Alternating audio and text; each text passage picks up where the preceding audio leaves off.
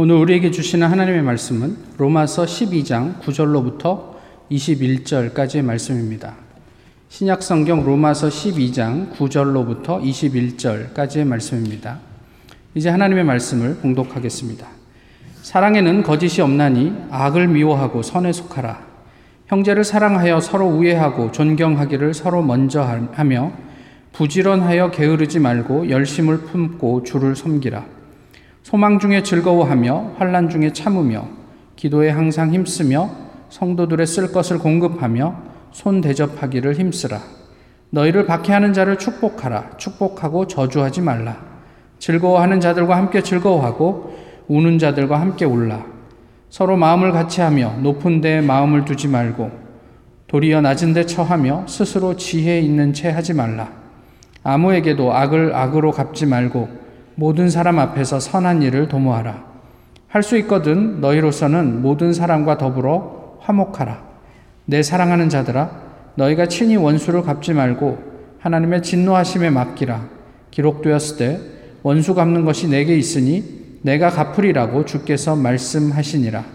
내 원수가 줄이거든 먹이고 목마르거든 마시게 하라. 그리함으로 내가 숯불을 그 머리에 쌓아 놓으리라. 악에게 지지 말고 선으로 악을 이기라. 아멘. 오늘 설교 제목이 요설입니다. 예, 무슨 말인지 잘 모르시겠죠? 요설을 사전에서 찾아보시면 수다스럽게 짓거림, 말이 쓸데없이 많음, 이런 뜻입니다. 그런데 또 다른 요설이 있습니다. 한자어를 달리하고 쓰이는 이 요설은 요사스러운 수작 이런 의미를 가지고 있습니다. 이 요설이라는 단어를 보면서 지금 한국 교회에서는 교회 밖의 사람들이 교회를 보면서 아, 이렇게 생각하지 않을까 이런 생각을 좀 해보았습니다. 말이 많습니다. 지금 큰 이슈가 되고 있는 한국에서 이슈가 되고 있는 그 예배의 문제만이 아니죠. 유튜브나 페이스북이나 뭐 가진 여러 가지 채널들을 통해서 어, 정말 말이 많습니다. 뭐 너도 나도 말을 합니다. 아, 모두에게 그럴 자유가 있으니 어, 누가 말리겠습니까? 그런데 하나같이 이렇게 얘기를 하시죠. 말씀대로 설교하고 말씀대로 목회한다고 하지만 말만 많고 정작 말씀은 찾아보기 힘든 것은 아닌가 뭐 이런 생각을 해보게 됩니다.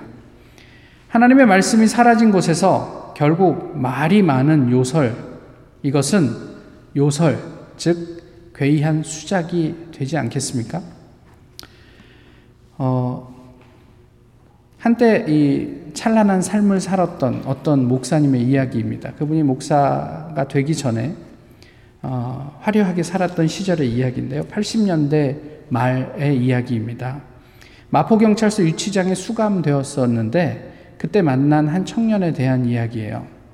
이 청년이 이제 유치장에 들어와서 그 청년과 더불어 대화하면서 어떤 왜 그곳에 오게 되었는지 나누었는데 이 청년이 뭐 그렇게 행실이 막 발랐던 사람은 아니었던 것 같아요. 그러면서 동네에 있는 어른들과 어울려서 이렇게 화투를 뭐 좋게 얘기해서 화투고 나쁘게 얘기하면 도박이겠죠. 뭐 이런 것들을 자주 했었는데 하루는 사소한 문제로 시비가 붙어가지고 어, 이 청년과 다른 어른 한 분하고 싸움이 됐어요. 근데 이 어른이 옛날에 왕년에 주먹으로 어, 살던 분이었어요. 그러니까 이 청년이 좀 두려웠던 것 같아요. 그래서 그 몸싸움 중에 생각지 않게 자기가 손에 칼을 쥐게 되었는데 뭐 이렇게 어쨌든 그 과정 과정에서 이분이 진짜 생각지도 않게 죽게 되었어요. 너무 당황하고 놀라서 이 친구가 그 집에서 뛰쳐나와서 마포에서부터 정처 없이 뛰고 걷고 하다가 고속터미널에 도착을 했고 그냥 가장 빨리 출발하는 차표 한 장을 끊어서 가서 내린 곳이 김제였습니다. 그리고 그 낮에 그 김제 거리를 방황하면서 약국마다 들려서 수면제를 사기 시작했어요. 뭐 이제 살 이유도 소망도 없다. 내 인생은 이제 끝났다. 그러고 수면제를 사서 모았습니다. 그 다음에 저녁 때 포장마차에 들어가서 소주를 마시면서 이제 내가 이 소주를 마시고 취하게 되면 마지막에 내가 사서 모았던 수면제를 다 털어놓고 나는 자살해야지. 라고 생각하면서 이제 마지막 잔을 어, 들이키려고 할 때 귀에 종소리가 들리는 거예요. 봤더니 그냥 교회에서 나는 종소리인데 어릴 때 부활절, 성탄절에 그냥 사탕 좀 얻어먹으러 갔던 기억이 나서 내가 하나님이 누군지 모르지만 내가 하나님 믿는 사람은 아니지만 어, 죽기 전에 그래도 하나님께 기도라도 한번 하고 죽으면 좀 낫지 않겠냐. 그래서 잔뜩 취한 이 친구가 그 시골에 조그만하게 있는 교회 예배당 문을 열고 들어갑니다. 한 겨울이었고 교회 안에는 이 석탄으로 석탄 난로가 아주 뜨겁게 예, 열기를 뿜고 있었고요. 맨 뒷자리에 앉았는데 술이 취했잖아요. 그러니까 그 냄새가 별로 이렇게 유쾌할 수는 없겠죠. 교인들이 따갑게 자기를 쳐다보는 시선을 느끼게 됩니다. 그 시선을 견디지 못하고 들어가서 앉아 있다가 잠시 앉아 있다가 다시 교회 밖으로 나오게 되었어요. 그리고는 어, 술을 여러 병 다시 사들고 여인숙을 찾아 들어갑니다. 그리고 그 자리에 앉아서 혼자서 술을 마시고 마지막에 에, 술과 함께 어, 낮에 사서 모았던 수면제를 다 몽땅 입에 털어놓고 잠에 빠집니다. 죽은 거죠. 얼마 만에 눈을 떠보, 떠, 떴는데 이렇게 돌아봤어요. 여기가 어딘가 했더니 안 죽었어요. 그래서 당황스러워서 이게 어떻게 된 일인가 봤더니 술에 잔뜩 취해가지고 자기는 먹는다고 먹었는데 이게 그냥 몇 알 안 들어갔어요, 입으로. 그리고 주변에 그냥 온통 그 수면제 알약이 이게 흩어져 있는 것을 보게 되죠. 정신을 차리고 나니까 다시 죽을 용기가 나지 않아서 서울로 돌아와서 마포경찰서에 가서 자수를 합니다. 이제 함께 있었던 그분은 이제 그 이제 석방이 되면서 자기가 가지고 있었던 성경책을 이 청년한테 주고 나가죠. 나중에 이제, 이제 재판 이후에 이 청년의 정상이 참작이 돼서 이 청년은 그 7년형을 받고 수감 생활을 하게 됩니다. 그, 그 와중에 이제 하나님을 만나게 되고, 어, 복역이 끝난 다음에 그 목사님이 나중에 7년만, 7년 이후에는 또 훌륭한 목사님이 되셨잖아요. 그 목사님이 목회하던 교회에 가서 교인으로 신앙, 신앙생활을 하게 되죠. 근데 이분이 이 청년을 소개하면서 글 말미에 이렇게 썼습니다. 생각해 보십시오. 그 청년은 마지막 신랏 같은 희망을 가지고 예배당에 들어갔습니다. 그리고 어, 성도들의 시선에 쫓겨났습니다. 그 청년이 소주를 너무 많이 마셔서 수면제를 다 먹지 못했기에 망정이지 만약 그날 저녁에 죽었더라면 하나님께서는 그 청년의 생명의 값을 누구에게서 찾으실까요? 지금 이 예배당에 이런 청년이 만약에 들어와서 저 뒤에 앉아 있다면 저희들은 어떻게 반응할까요? 불쾌하게 생각할까요? 아니면 그 청년이 궁금할까요? 복음의 내용을 말로 선포해서 믿지 않는 사람을 설득할 수 있는 시대는 지났다고 합니다. 저희가 소위 포스트 모더니즘이라고 이야기를 하는데 이 시대에는 그게 말로 사람들을 설득해서 그 사람들이 어, 복음을 받아들이는 일이 쉽지 않다는 얘기를 해요. 세상은 교회가 하고 있는 선한 일들에 대해서는 큰 관심을 갖지 않습니다. 이제는 각자가 놀미 되었기 때문에 기준이 되었기 때문에 교제가 교회가 좋은 일을 하든 말든 그렇게 중요하게 생각하지 않아요. 그런데 또 반면에 작은 잘못에 대해서는 굉장히 심하게 어, 비판하고 매도하기도 합니다. 억울할 수 있는데요. 그것에 대해서 항의하고 시위하는 것으로는 그 문제를 해결할 수 없는 시대가 되었다. 많은 분들이 그렇게 이야기를 해요. 세상은요, 교회 복음을 보지 못합니다. 세상은 우리가 어떤 신학을 가지고 신앙생활 하는지 알지 못합니다. 세상이 보는 것은 우리들의 모습이에요. 세상은 성도들의 삶을 볼 수 있을 뿐입니다. 그들이 내면에 어떤 철학을 가지고 어떤 신학을 가지고 어떤 복음의 내용을 가지고 그 뭐 공부하고 그런 것들로 채워져 있는지 그런 것들은 보이지 않아요. 그들의 삶을 통해서 복음을 유추할 뿐입니다. 오늘 본문은 이에 대해서 우리는 어떻게 살까? 또 무엇을 할 수 있을까에 대한 이야기들을 하고 있어요. 매우 적극적으로 우리가 살아야 할 삶을 도전하고 있는 내용입니다.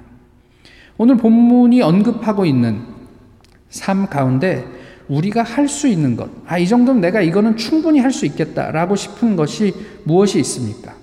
형제를 사랑하고 우애하고 존경하는 것. 저희가 정말 하나님의 정신으로 우리 형제를 사랑할 수 있습니까? 좀 확대하면 어, 어, 주변에 있는 어, 우리의 그 교회의 공동체에 속해 있는 지체들을 정말 사랑하고 우애하고 또 존경할 수 있습니까? 오늘 말씀은 그것을 서로 먼저 하라. 경쟁을 하려거든 이런 것을 경쟁하라. 이렇게 이야기를 하거든요. 얼만큼 우리가 할 수 있을까요? 부지런하라. 게으르지 말고 부지런하라. 얼만큼 하나님 앞에서 우리가 이저 이만하면 저 충분히 부지런하지 않습니까? 라고 이야기할 수 있습니까? 또 어, 주님을 섬기라고 하는데 그냥 섬기라고 하지 않고 물이 끓는 것 같이 아주 뜨겁게 주님을 섬기래요. 저희가 얼만큼 그렇게 뜨거운 가슴을 갖고 주님을 섬기고 있습니까? 이런 것들을 오늘 본문이 묻고 있어요. 어, 소망, 소망 중에 즐거워하고 어떤 상황에서도 즐거워할 수 있습니까? 또 환란 가운데서도 우리가 하나님께 불평하지 않고 인내할 수 있어요? 기도를 하는데 끈질기게 몰두해서 기도하라. 우리가 얼만큼 기도합니까? 정말 하나님 앞에 뭐 흐트러짐 없이 몰두해서 끈질기게 그 자리를 사수해 냅니까? 성도들의 쓸 것을 얼만큼 공급하죠? 또 힘써서 손님을 대접합니까? 더 가관이에요. 가면 갈수록 나를 박해하는 자를 축복하래요. 저주하지 말래요. 그들은 늘 축복해 주래요. 얼마나 이, 이, 이, 도 같으면 나를 이렇게 핍박하고 박해하는 사람을 우리가 아무런 어, 좋지 않은 감정 없이 축복해 줄 수 있을까요? 즐거워하는 자와 함께 즐거워하라고요. 뭐 말이 쉬워서 그렇죠. 저는 만약에 어, 잡을 구하지를 못해갖고 전전긍긍하고 있는데 옆에 있는 사람들은 막 턱턱 아주 좋은 직장에 취직을 해요. 그러면 정말 즐거워해 줄 수 있을까요? 즐거워해 줘야죠. 근데 어떨까요? 우리 마음이. 우는 자들과 함께 우는 건 어떻습니까? 정말 우리가 그럴 수 있습니까? 주님과 마음을 같이 하래요. 그래서 개인의 포부, 이런 것들은 버리고 항상 낮은 자리에서 섬김의 종이 되어라. 지금 본문에서 우리에게 요구하는 것들이 다 이래요. 잘난 척도 하지 말고 모든 사람 앞에서 선한 일만 도모하래요. 모든 사람과 화목하래요. 지금 우리 마음을 채우고 있는 내가 도저히 용납할 수 없는 그 한 사람과도 화목할 수 있냐는 말이에요. 그런데 원수까지 대접하래요. 원수가 목마르면 먹을 걸 주고, 아니, 마실 걸 주고, 배고프면 먹을 걸 주고, 그 원수를 품어내라. 이게 가능하기는 하겠습니까? 그럼에도 성경은 왜 우리를 부담스럽게 잡고 이런 삶을 이게 도전하고 있는지 모르겠단 말이에요.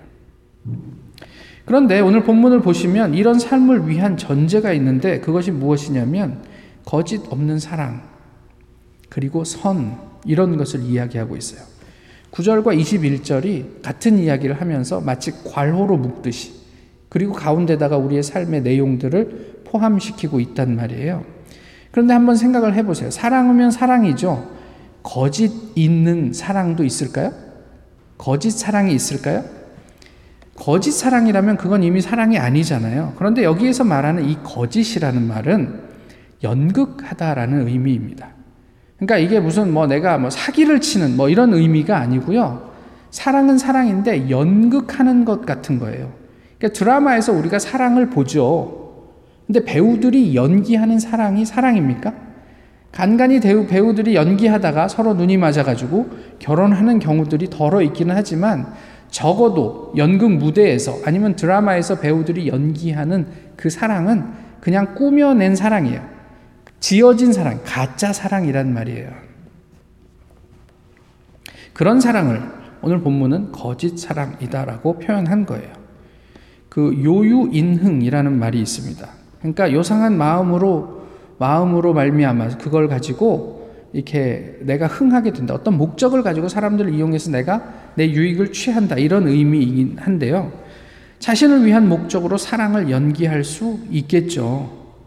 그러니까 참 사랑에는 그러한 가식, 나의 어떤 목적이나 전제 이런 거 없는 뭐 본문이 이야기하면 아가페, 조건 없는 사랑 뭐 이런 이야기들을 하고 있는 겁니다. 또 하나 중요한 것이 선이에요. 좋은 것. 그런데 이 선에 대해서는 반대 개념인 악을 좀 살펴보면 이해하기가 좀 쉽습니다. 본문이 이야기하는 이 악은요, 본성으로부터 타락한 또는 천성적으로 그러한 어떤 그 쓸데없는 그런 그런 거를 의미해요. 그러니까 악이라는 것이 그 하나님께서 원래 우리에게 창조하신 본성과는 다른 어떤 본성에 의해서 말미암는 그런 우리가 우리가 굳이 그렇게 많은 그렇게 그 집중을 하지 않아도 되는 것들 이런 것들을 이야기하거든요. 이런 의미들을 포함시켜서 구절을 좀 풀어서 번역을 해보면 사랑에는 연극이 없나니 본성으로부터 타락해서 천성이 된 나쁜 성질을 버리, 버리고 선을 취하라. 이거는 선에 선과 우리를 악교 풀로 붙여라라는 의미예요. 그러니까 우리가 그냥 아예 거기에 풀로 붙어 있어야 돼요. 마음이 바뀌어도 소용없어요. 일단 붙어 있기 때문에 강력 접착제로 붙어서 마음이 바뀌어도 어떻게 할 도리가 없게 그렇게 만들어라 이런 이야기를 하고 있는 거예요. 이러한 사랑을 전제로 우리는 위에서 언급한 삶을 살아야 함을 본문이 도전하고 있단 말이에요. 그런데 여전히 고민이에요. 가능할까? 사실 우리의 삶을 보면 그렇지. 그런 어떤 모습들이 이게 충분히 드러나지 않기 때문에 자신이 없는 것도 맞아요. 여기서 우리가 돌아가야 할 자리가 어디냐면 12장 1절이에요. 12장 1절은 뭐라고 이야기합니까? 너희 몸을 하나님이 기뻐하시는 거룩한 산 제물로 드리라. 이는 너희의 드릴 영적 예배니라. 이렇게 이야기하잖아요. 로마서 12장부터는 아시지만 아, 이제 그리스도인의 삶을 다루고 있습니다. 흔히 로마서가 뭐 교리를 다루는 책이라 그러지만 1장부터 8장까지가 그렇고요. 그다음 9장부터 11장은 이스라엘과 관련된 이야기들을 바울이 하고 있고 12장부터는 그렇다면 그렇게 하나님으로부터 은혜를 받아서 구원받는 사람들이 어떻게 살아야 할지를 이야기하고 있는 내용을 12장 이후에서 담고 있어요. 12장 서두에 너희의 너희의 모든 삶이 시간이 너희의 모든 존재가 하나님께 거룩하게 산 제물로 드려질 수 있도록 하라. 이것은 우리의 신앙은 삶으로 표출되는 것이지 그저 우리가 말만 한다고 되어지는 게 아니다라는 얘기를 해요. 그러면서 이것이 너희가 드려야 할 영적인 예배다라고 얘기를 하고 있는 거죠. 그, 그, 예수님도 그러셨지만, 그러면서 요구하는, 조금 전에 말씀드렸던 그 삶의 수준이 우리를 늘 부담스럽게 해요. 그런데 1절에서 우리가 흥미를 가지고 이제 좀 봐야 되는 단어가 있는데 그게 뭐냐면 영적이다라는 얘기예요. 영적이라는 단어는 로고스에서 나온 말이에요. 로기코스. 그래서 정확하게 번역하려면 이것이 너희가 드려야 할 합당한 예배다. 이것이 너희가 드려야 할 이성적인 예배다. 이성과 논리가 있는 예배다. 이런 이야기가 되는 거예요. 우리의 삶을 하나님 기뻐하시도록 드려야 하는데 그것이 바로 예배입니다. 그런데 이성이 따르는 예배, 합리적인 예배여야 한다는 거예요. 그저 단순하게 내 감정만 좋아지면 좋은 게 아니에요. 내 정서가 움직이는 것처럼 내 머리도 냉철할 이성도 함께 돌아가는 그런 예배여야 한다는 거예요. 그런데 이것을 우리가 조금 더 생각을 해보자는 말이에요. 예전에 어떤 목사님이 그 해외로 이게 그 오랜 기간 사역을 나갈 때 어, 현지 사정상 자녀들 와이프랑 자녀들을 데리고 갈 수가 없었어요. 그래서 이제 해외로 이제 사역을 하러 나가던 날 이 어린 자녀들이 아빠한테 와서 안깁니다. 아빠 사랑해. 보고 싶을 거야. 아빠 그거 알아? 나 오늘부터 매일 아빠한테 편지 쓸 거야. 초등학교 저학년 그리고 초등학교 가기 전 아이들이 아빠한테 그렇게 약속을 합니다. 매일 편지 썼을까요? 안 썼죠. 안 썼어요. 왜 안 썼을까요? 그들이 아빠한테 아빠 사랑해 라고 한 고백이 거짓이었습니까? 그렇진 않을 거예요. 근데 왜 못 썼을까요? 아니, 그들로 그들이 매일 편지를 쓰려면 어떻게 했어야 할까요? 우리도 그렇죠. 말로는 수백 번도 더 순교할 수 있습니다. 아, 이런 상황에서 내가 장렬하게 순교하지 이렇게 할 수 있어요. 그러나 현실은 어떻습니까? 순교는 고사하고 매일의 견, 경건 생활도 이렇게, 이렇게 정성스럽게 챙기는 게 쉽지 않잖아요. 본문의 요구, 다시 말하면 그 사랑, 또 선함에 붙어 있는 것, 이것은 사실 지금 우리의 타락한 본성만으로는 불가능한 얘기예요. 이성으로 가능하게 해야 할 삶을 얘기하고 있는 거예요. 본성으로는요, 저희 아이들 얘기인데, 낮 12시가 넘도록 잠을 잡니다. 그리고 12시 넘어서 이렇게 배고프면 쓱 일어나갖고 내려와서 엄마 배고파. 이게 그들의 본성이에요. 그런데 아침 8시에 일어나게 하는 힘이 있더라고요. 뭔가 봤더니 돈이에요. 돈 이전에 어, 어, 직업이에요. 그게 뭐 팔타임이 됐던 풀타임이 됐던 자기 자기가 해야 할 뭔가 의무가 생기니까 그 8시에 일어나게 되더라고요. 이때는 이성, 좀 다른 말로 하면 의지가 우리로 하여금 그렇게 살게 하는 거예요. 쉬울까요? 여전히 어렵죠.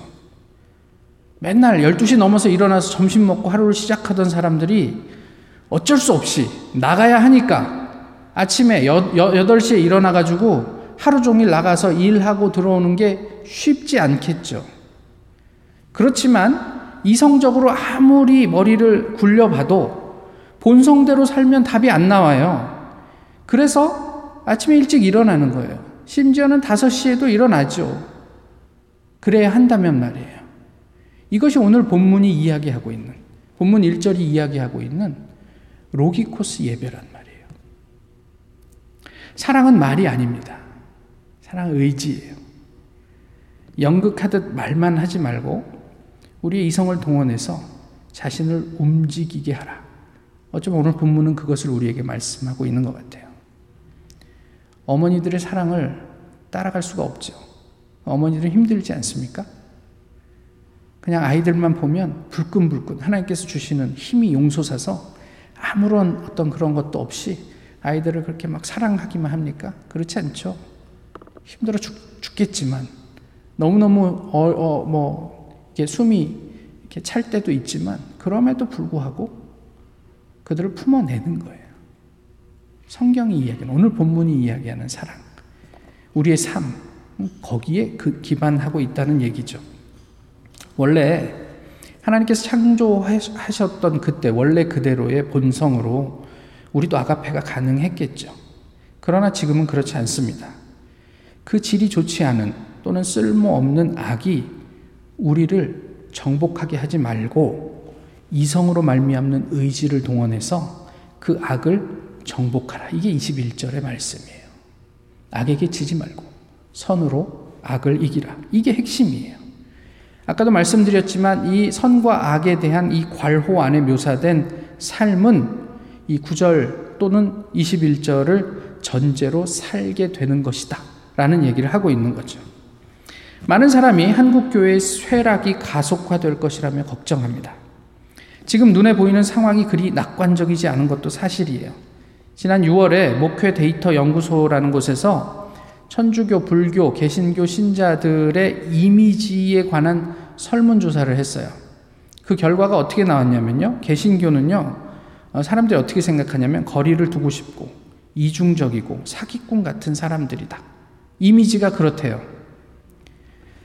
어, 그, 그, 온화하고 따뜻하고 절제하는 이미지의 불교와 온화하고 따뜻하고 또 윤리적인 것 같다라는 천주교와는 매우 대조, 대조적입니다. 제가 지금 그걸 좀 봤는데요. 긍정적인 평가는 하나도 없어요. 개신교에 대해서. 그게 지금 교회가 이게 뭐 여러 가지 어떤 이슈의 중심이 되고 있기 전 6월 달에 조사한 조사니까요. 아마 지금 설문조사를 해보면 그보다 훨씬 더 좋지 않을 것 같다는 생각도 듭니다. 지금은 솔직히 우리 모두 하나님 앞에 참담한 심정으로 회개해야 할 때입니다. 우리에게는 요설만 있음을 그냥 쓸데없는 말만 많음을 뼈저리게 회개해야 하고 참여해야 할 때란 말이에요.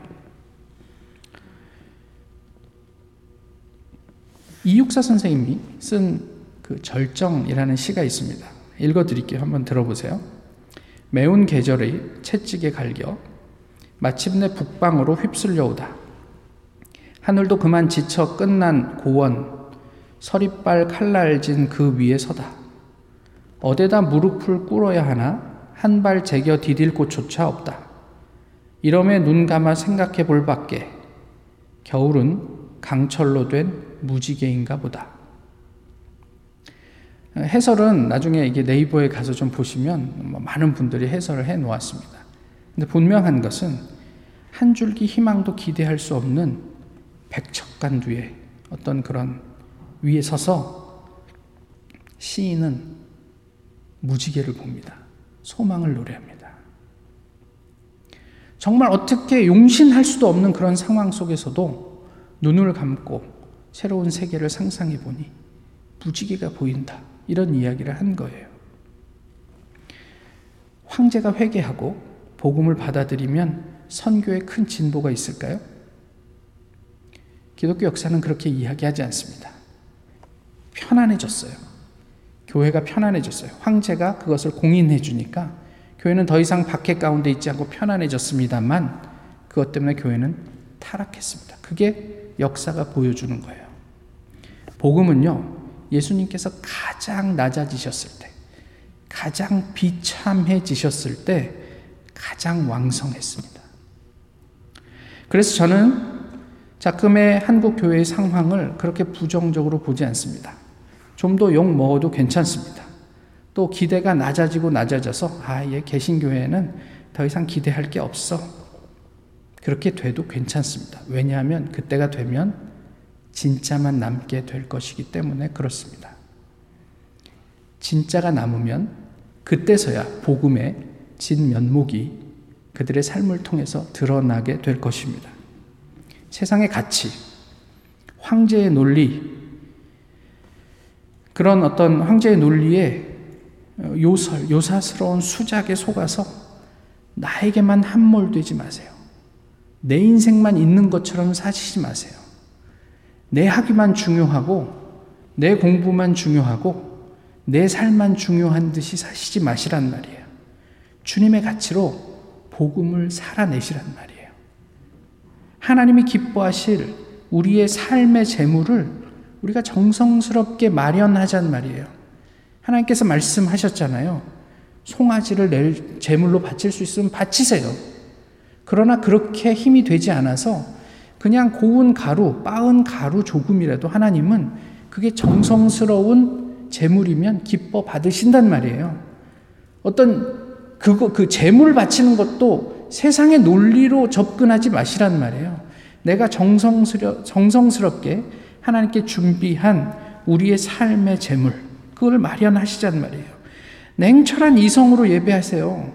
우리의 감정만 흥분시키는 그런 예배 말고 정말 내가 어떻게 하나님을 제대로 사랑하고 섬길까? 어떻게 그 사랑을 가지고 세상을 섬길 수 있을까? 우리의 냉정한 이성이 돌아가면서 세상 사람들은 비웃을지라도 그럼에도 불구하고 하나님께서 원하시는 일이기 때문에 내가 그 위에 서 있을 수 있다. 라는 어떤 그런 우리의 어떤 고백이 있는 그런 예배. 우리의 의지를 동원해서 신앙생활 하시잔 말이에요. 나 힘들어. 요즘 바빠. 그래서 하나님을 외면하지 마시고 정말 몰두해서 끈질기게 기도의 자리를 사수해내고 그렇게 하나님과 더불어 교제하고 우리의 신앙을 살아내는 그렇게 되면 세상은 우리를 통해서 복음을 보게 될 것입니다. 원수까지도 품어내는 우리의 압도적인 사랑, 그 아가페를 통해서만이 세상은 스스로 부끄러워하게 될 것입니다. 주님께서 그런 교회를 오늘 우리에게 부탁하셨습니다. 우리 주님의 교회를 통해 또 우리의 주변으로 하나님의 복음이 우리의 삶에서 드러나고 확장되가는 놀라운 역사를 기대합니다. 기도하겠습니다. 귀하신 주님, 저희 참 보잘 것 없고 부족하지만 하나님께서 주님의 백성으로 삼아 주심에 감사합니다. 그러나 그럼에도 불구하고 여전히 우리 안에 있는 어, 여러 가지 연약함들이 있습니다. 우리의 삶을 돌아보게 하시고 주님 앞에서 주님께서 우리에게 가르쳐 주셨던 그 압도적인 사랑을 우리 내면에 채우게 하옵소서. 그리야 우리의 삶 속에 어, 강요하지 않아도 자연스럽게 드러나는 주님의 복음이 목격되는 은혜가 있게 하여 주옵소서. 하나님 기뻐하시는 주님의 백성, 주님께 정성스럽게 우리의 삶을 제물로 드릴 수 있는 하나님의 자녀들이 되기를 소망합니다. 예수님 이름으로 기도하옵나이다. 아멘. 찬송가 447장 함께 부르시겠습니다.